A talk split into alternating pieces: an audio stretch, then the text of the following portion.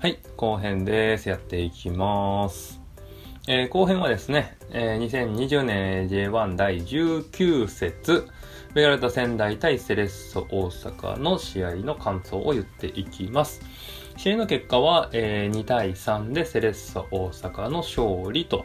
いう風になりました。得点者は、えーセレッソ大阪、嘘、えっ、と、ベガルタ仙台が、えー西村拓磨が2点。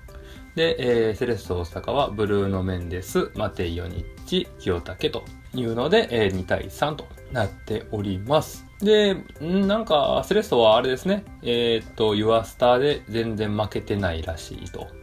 いう風な、まあ、情報はあって、まあ、それが今回も結構ね、ギリギリまでどうなるかなっていう内容でしたけれども、まあ、継続しても、あの、勝ったというので、えーこれで、ベガルタ仙台の勝ち点は11。で、セレッソは42と。で、ベガルタ仙台は、えっ、と、ホームで今季は全然勝ってないという風な結果になっております。こういうジンクスっていうのを信じるんかっていうところはあるんですよ。例えば、あの、大阪ダービーはガンバとセレッソで圧倒的にガンバが相性がいいとか、まあ、よう言われますよね。とか、まあ、あのーまあ、こういうホームでなかなか勝てないとか、まあ、京都サンガもね、あのーこの前負けちゃいましたけれども、えーホームスタホームで全然負けないとか、いうのが今年のホームでは全然負けないというのもありましたけれども、まあ全く関係ないことはないとは思いますけれども、関係あるともあんまり思わないっていうのがまあ、個人的なところですかね。うん、ホームで勝てないっていうのもあれですけど、でもじゃあアウェーで勝ってるんかっていうとね、ベガルタもそんなめちゃくちゃ勝ってないですし、うん。で、セレッソとガンバの大阪ダービーに関しても単純にガンバの方がね、強いだけやろうと思いますし、うん。っていう感じではありますね。まあ強い、まあそのとその時ね、戦った時に強いんだろうというふうなことは思いますが。ただまあそういうこともね、ちょっと思いたくなるような試合展開ではありましたね、と。で、えっ、と、まあ良かったところというか、個人的に見てて思ってたのは、えー前半のですね、えー作り方というか、ゲームの作り方、立て方、えーと、組み立て方っていうのはセレッソ側がとても、えーまあ、いつも通りでしたし、えーっと、柿谷の動きっていうのを、えー試合後、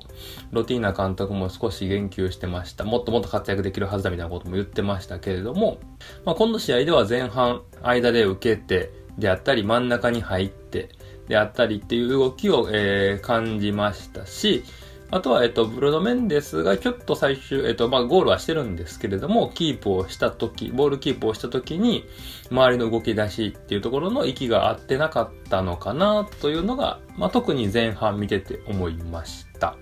ので、柿谷とブルーノ・メンデスの息の合い方であったり、まあ、奥野との息の合い、奥野とブルーノ・メンデス、柿谷と奥野っていうところであったり、っていう、まあ、もちろんね、えー左サイド、えー片山ですし、まあ、丸橋。まあ、丸橋はまあ、息は、片谷とは合ってるんかなと思いますけれども、まあ、えっ、と、今回出れなかったんで、っていうところを、のその辺の、まあまあ、ちょっとしたズレのところなんかなと思うんで、ロティーナにちょっとね、言いたいのは柿谷をもう少し多分使った方がいいし、フォワードも、まあまあ、もうちょっとね、バランスよく使った方がいいのでは、まあもちろん練習ではね、えー、行き合わせるようにはしてるんでしょうけれども。で、このブルーノ・メンデスの、えっと、ゴールも、柿谷のクロスからブルーノ・メンデスなんですけれども、これも柿谷のクロス自体はディフェンダーの足に当たってちょっとコース変わってるっていうのを、まあ、あの、ブルーノのその嗅覚というか、で、えっ、と、はい、すごい速いボールだったんですけれども、ニアに、で飛び込んで、えー相手キーパーの脇の下を抜くようなゴールですから、あれは非常に、まあ、ブルーノ・メデスの個人的、個人の、まあ、力、テクニックによるところが、まあ、大きいゴールだったのかなというふうに思います。まあ、でもいいゴールでしたね。まあ、だから見てて思った限りにはもっと、えっ、と、仕掛けるところであったり、まあ、今、今日の試合は中に入、ちょっと中に入り気味にして、えー、まあ、パスを出す方にちょっと徹してたんかなというふうに思いますけれども、そこの息の合い方っていうのもちょっと、まあ、期待したいなというところです。で、それが少し合ってれば、もっともっと、えー前半から決定的なチャンスは作れたのかなと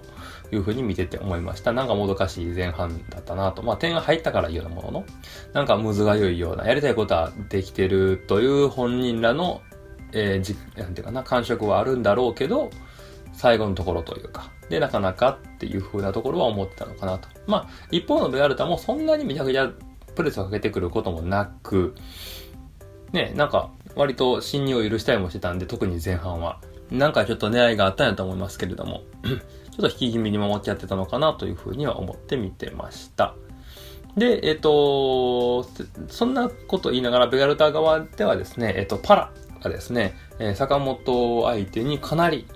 抑え込みに成功していたような印象です。前半、えー、パラと坂本の1対1でパラがボールを奪うシーンもありましたし、坂本自体がドリブル突破をするっていうシーンが、まあ、比較的いつもと比べては少なかったのも思いますし、やっぱチームとしてそこのストロングをしっかり消せているというのはあるんでしょうね。まあ、だからね、今僕最初に柿谷がボールを持つ機会が多かったりしたんかなというふうに思いますし、まあ、そこで、えー、っと、アイデアさえ噛み合え両、両、両サイドから崩すことができれば、それは破壊力は上がるでしょうし、それができる清武が入ってきたことで、後半、リードされてからも攻撃力が増して、まあ、ベアルタ側からすると、対応が少し間に合わずに、そこから2失点してしまったということやとは思いますけれどもね。ということで、えー、まあ試合の感じではそんな感じでした。で、後半で言うと、後半の西村の1点目、難しいのをね、えー、ポンと決めてましたけれども、ヨニッチが少し手が、足が届かずと。手がって言ったらですね、足が届かず、抜けちゃったところをというようなゴールですけれども、やはりあれはクロスの質が良かったように僕も思いますし、難しいのをよく決めたなーって思って見てました。すげえなーって。すごかったですね、あれね。うん。っていうような感じです。で、えー、っと、2点目の PK ですけれども、まあ、PK ですかね。うん。西村、西村出身のね、えー、まあ、ナイスジャッジっていうか、まあまあ、それはそうなんちゃうかなっていうようなところです。で、ツイッターでは結構ね、あれは PK なのかどうかみたいな、えっ、ー、と、議論が巻き巻き起こったりしてましたけれども、うーん、PK なんやと思いますね、個人的には。ただ一方で PK を取らない審判もいるだろうな、と、まあ、ぶっちゃけ思いましたね。厳密に取ると PK なんだろうけど、PK を取らない審判もいる。けれども PK を取られたまあ、ね、PK に値するプレーは確かに松田陸はしてるんかな。その進路をね、体で妨害している。まあ、シュートブロックに入ったっていう言い訳も聞くと思いますけれども、だからまあ取る人もいるでしょうし、取らへん人もいるだろうなっていうようなところかなと思いますし、まあ、吹かれたも吹かれたで仕方がないかなというふうな、まあ、プレーだったかなと思います。で、えー、っと、セレストそこから逆襲に出まして、ヨニッチの今シーズン初ゴール。ヨニッチがゴールを決めると、あの、マッスルポーズをしてくれるんですけれども、ちょっとね、あの、2対2に追いついたところやったから、あと多分ヨニッチこれ2失点にも絡んでるんで、まあ2失点絡んでるってことじゃないですけれども、まあ1点目はね、ちょっとボール届かへんかったし、2点目もあの、リフレクション、ヨニッチのリフレクションが西村のところに行っちゃった。で、それで PK になったんで、本人としては結構責任を感じたところだと思いますんで、まあ点取れてよかったねって話です。で、えっと、41分にですね、えー、っと、ごめんなさい、この、え、っと、名前がちょっとわかんないんですけれども、えー、っと、えっと、C 橋ですね。ミッドフィルダーの C 橋。これ、このこの方というか、彼結構聞いてたと思うんですけれども、なぜか、えー、兵道に変わりましたね。まあまあ変わって。で、えー、っと、関口じゃないですね。えー、っと、関口も交代選手交代してますけれども、清武のゴール。あれはまあスーパーですよね。あれはベストゴールでしょう、今シーズン。あの、アビスパ福岡のね、えー、ゴールも良かったですけどね。ちょっと誰か忘れましたけれども。が決めたゴールもすごかったですけれども、J1 というところでは、まあ、まあ、ベ、まあ、ベストゴールでしょう。あれは。まあ、す、あれがあるとないとか、柿谷との現状ちょっと違いだとは思いますね。まあ、京武がね、まあ、あれはまあまあ、なかなかできないゴールだと思いますけれども、しっかり狙ってるっていうゴールですし、まあ、その、えー、ちょっと前もループ気味で、えワンタ、ワンタッチで決めてるっていうのもありますんで、まあ非常にこれで相手にとっては、またどっかでもシュート打ってくるぞっていう、ね、相手チームからもプレッシャーにもなってるでしょうし、素晴らしいプレーかなというふうに思います。といった感じで2対3でしたねっていう内容なんですけれども、えっと、ほら、先週更新をしなかったんですけれども、その間にね、セレッソ実際、えっ、と、2連敗してまして、で、えー、まあ、いろいろ思うところはあるというか、まあ、負けちゃったものは負けちゃったもので、あんまりね、えー、ああだこうだ、ああだこうだ言ってても、うん、まあ仕方がないのかなというふうに思いながらなんですけれども、それでもですね、やっぱり気になるんですよね。あのー、何が気になるかっていうと、あの、審判の、うん、ジャッジですね。どうしてもこれちょっと触れざるを得ないかなと思います。ちょっとね、あの、先週更新をしなかったのは、うん、なんかすごくこう、悪口を言ってしまいそうな 感じやったからですね、個人的に。やっぱりちょっとね、気になってるところでは、例えば、あの、前回の、まあまあ、え次節フロンターレ戦ですけど、あの、前回の、えフロンターレ戦の、えっと、松田陸の、えー、ハンドですね。まあ、フリーキックになって、そこから、まあ、えっと、ニアを、まあ、ゴール自体はね、あの、キム・ジンヒョン止めてほし止めてほしかったなって思いましたけど、まあ、それでもあそこの、えっ、と、あれがハンドであるっていうやつなんですけれども、あれは型やったと、まあまあ、思いますし、今期からその辺は厳密になったはずだと思います。で、いや、取られても仕方がないよね、どっちが五分五分だよねって、まあその五分五分をね、じゃあわかりました、ごめん、裏を引いたんですね、というふうに思いますけれども、まあそれやったら、例えば、えっ、ー、と F マリノス戦ですね。で、奥野が思いっきり服引っ張られて倒されてるんだけれども、それは吹かないんだとか。まあ、言うまでもないですけどね、えっ、ー、と、負けた2試合も、鹿島戦、FC 東京戦、ハンドが、ね、見逃されているっていうのもありますし、これはもう明らかな誤審でしたね、この二つは。うん。この疑わしいのが裏目に出て、で、明らかなハンドを見逃されて、で、まあ確かに今回の松田陸の、まあそれはね、あの、僕も今言ったように、まあ PK 取られてもしゃあねえかなとは思いましたけど、でもどっちかわからん、みたいなやつで、なぜかセレッソはね、まあ運が悪いですねっていう話で済ましていいもんかって話ですし、うん、その審判の基準っていうのがブレブレっていうのはまあよく言われてる問題点ではありますよね。もちろんあの審判がね、えっ、ー、と、審判の方々っていうのは非常に大変な仕事やと思ってますし、彼らがいないと、やっぱサッカーっていうのは成立しひんし、誤審っていうのがあるっていうのもまあ仕方がないというふうに思いますし、うん。ね、もう一方でやっぱ選手は選手で必死にやってるっていうところはあるんで、気持ちな、その、落ち着けばね、こうやって落ち着いて、勝った試合とかの後やったら、まあまあこういう風に、まあまあみたいな感じで言えるんですけれども、とはいえ少し損をしているのが多いのかなっていう風に、まあまあ思います。ので、うん、まあこの話ばっかりになるのもちょっと嫌やなと思ったんで、まあ更新はしなかったんですけれども、少しね、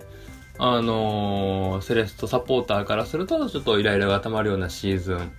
なんかなっていうふうには、まあまあ思います。し、それはね、仕方ねえよって思いますね。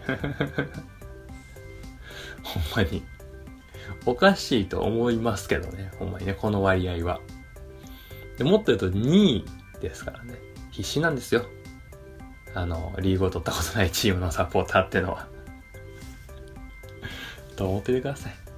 というようなことね、まあちょっとまあまあこれはどうしてもちょっと愚痴としてまあ言いたかったので、まあ言いましたけれども、まあとはいえさっきも言った通り、まあじゃあ審判が悪いんかって別に僕誰が悪いってわけでもないっていうのは思います。まあただちょっとね、基準が審判によってちょっとちゃうんかなって思いますし、それに選手が合わせれなかったっていうのがまあ強いて言えば悪いところなんかなと思いますけど、まあそれをね、悪いっていうのもどうなんかなって思ったりもするんで、まあ誰も悪くないっていうふうにまあ基本的には思ってるところではあるし、まあそれもね、サッカーやんって言われたらまあ、サッカーなんですけどね。うん。ただ、状況的に結構セレッソ側に余裕はありません。はい。で、そんな余裕がないセレッソサポーターなんですけれども、えっ、と、次節はもっと余裕がなくなりますね。なんせフロンターレ戦。今シーズンがどうなるかがこれで決まっちゃうよというところの試合が次に控えております。で、これでもし万が一にでも引き分けもしくは負けっていうのであれば、まあ、今年は2位狙いでしょうね で、えー、次勝てれば、おそらく、まだまだいけるぞと。という風な、えー、と話になるかなと思います。まあもちろんね、えー、か、勝つ可能性が、優勝できる可能性がある限りは応援し続けますし、優勝のね、ために突き進んでほしいというふうに思います。間違っても途中でなんかね、あの、次節に、えっと、次年度に向けた動きみたいなのは僕はしてほしくないですけど、優勝の可能性が、えー、少しでも残ってる限りはやっぱベストを尽くしていってほしいなというふうには思いますけれどもね。まあ、とにかく、えー、次の土曜日が決戦ですと。あとはまあ、なんとかね、このたまりに溜まった鬱憤をですね、えー、次節でしっかり晴らしてほしい。1対0で勝ってほしいと いうふうに思っております。そんなことでね、今年の大一番、2回ありますので、期待しておりますというところです。というわけで、エンディングに行きます。はい、エンディングです。まあ思ったよりね、まあ愚痴言っちゃったなって思うんで、まあ、うっぷん溜まってるんですよ、サポーターは。はい、次節ね、えー、楽しみですね。で、えっと、そろそろね、あの、9月も終わりと、もう10月ですよ、というえー、タイミング。多分これ公開してる頃にはもう10月やと思いますけれども、10月になると、あっという間にまあ今年も、もう10月になるともう今年も終わりっていう気がすごいしてくるんですけれども、あの、10月ぐらいになってくると我が家ではですね、あの、流行語大賞予想選手権が行われまして、今年の流行語は何かなっていうのを毎年毎年、えー、候補が出る前にですね、えー、予想しております。で、まあ、ね、毎年何かなっていうのをいつもね、楽しくやってるんですが、今年はほら、コロナがあるから、例えばコロナ禍とか、ソーシャルディスタンスとか、えー、ニューノーマルとか、3密とか、ポンポンポンポン PCR とか、ポンポンポンポンね、コロナ関係で出ちゃうし、どうしたってコロナの話になっちゃうんかなっていうふうに思うわけですよね。だから我が家ではですね、えー、っと、コロナ関係以外で、えー、出る、まあ、候補でもいいから、えー、流行語っていうのを見つけようというのですね、今、5 0期になって考えてるわけですけれども、僕が出してるのは、え、っと、100日後に死ぬワニ。これ入ってくるでしょ。100日後に死ぬワニ。と、えー、っと、あとあれ、香水？かな？えー、っと、A とかな？の、ぐらいしか思いついてません コロナ全然関係ないって言ったらそれぐらいしかないかな。あとはあの、菅、菅さんがね、えー、総理になったんで、菅さん関係でなんかあるかなって思って考えてるんですけれども、でも令和おじさんぐらいしか思い浮かばへんので、うーん、菅さん関係でなんかね、菅さんがこう名言みたいなのを言ってくれることをちょっと楽しみにしている、えー、そんな島の楽しい家です。皆さんもね、なんか流行語思いついたらね、言ってもらえると、えー、ご意見ご感想などですね、えー、このポッドキャストですはではですね、えっ、ー、と、ツイッター、また、えっ、と、メールアドレスありますので、まあ、そちらに送っていただくなど、してもらって、全然ね、えっ、と、ボードゲームとセレッソ大阪を中心にしたサッカーをね、えー、感想を言うポッドキャストなんですけれども、流行語予想もしておりますというようなポッドキャストです。まあ、そんなわけでですね、えっ、と、今回も終わっていきたいと思います。それでは、えー、また次回お会いしましょう。さよなら。